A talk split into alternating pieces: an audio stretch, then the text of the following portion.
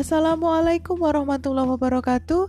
Selamat pagi anak-anakku semua Kelas 10 IPS 3 Semoga kita semua selalu sehat dan bahagia ya. Berjumpa lagi dengan Ibu dalam podcast Sosiologi. Baik, pada episode kali ini kita akan sedikit berbincang tentang Penyimpangan karena nilai-nilai subbudaya yang menyimpang dalam masyarakat. Tentu saja kelompok 4 minggu lalu sudah sangat baik mempresentasikan hal ini. Yuk sekarang kita ulas. Check it out. Oke, okay, penyimpangan karena nilai-nilai subbudaya yang menyimpang itu artinya suatu penyimpangan yang dilakukan oleh individu atau kelompok karena dia salah bergaul dalam masyarakat. Artinya, yang seharusnya dia bergaul dengan lingkungan yang baik, yang benar sesuai dengan nilai dalam masyarakat, ternyata dia terjerumus dalam lingkungan yang tidak baik sehingga secara otomatis akan membentuk kepribadiannya dan mengubah karakternya menjadi tidak baik juga. Nah, ibarat kata pepatah nih, kan ada ya pepatah yang mengatakan bahwa bergaulah dengan minyak wangi. Nah, nanti niscaya kalian akan kecipratan bau wanginya.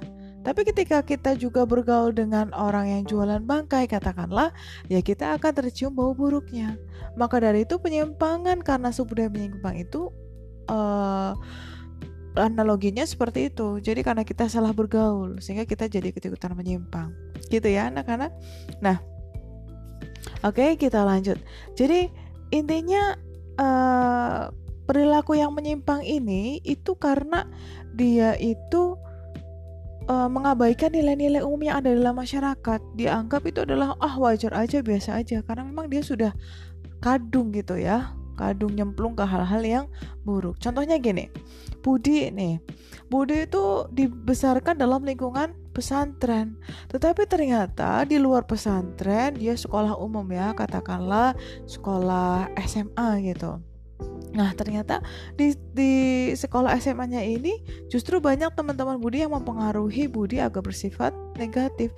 Jadi ketika di lingkungan rumahnya yang notabene adalah pesantren dia baik, ketika di sekolah dia buruk. Apa yang mempengaruhi? Tentu saja teman-teman di sekolahnya.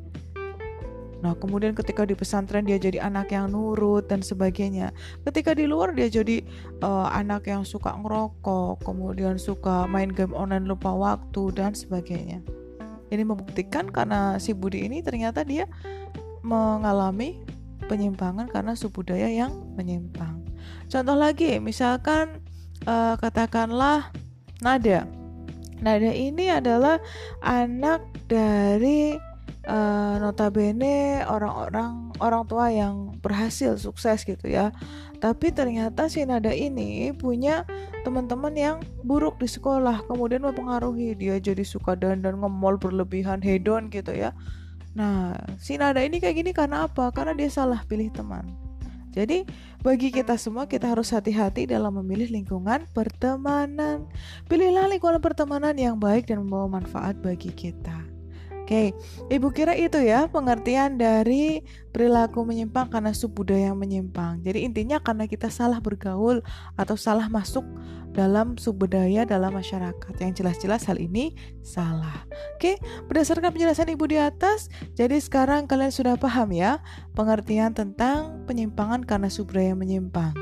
Untuk kelompok berikutnya, yaitu kelompok pengendalian sosial, ini agak banyak ya bahasannya pada minggu terakhir episode kita. Silahkan cari materi sebanyak-banyaknya, cari contoh real dalam masyarakat dan kita bahas pada episode berikutnya. Terima kasih atas perhatiannya, tetap sehat, tetap semangat, dan sampai jumpa di podcast-podcast sosiologi berikutnya. Wassalamualaikum warahmatullahi wabarakatuh.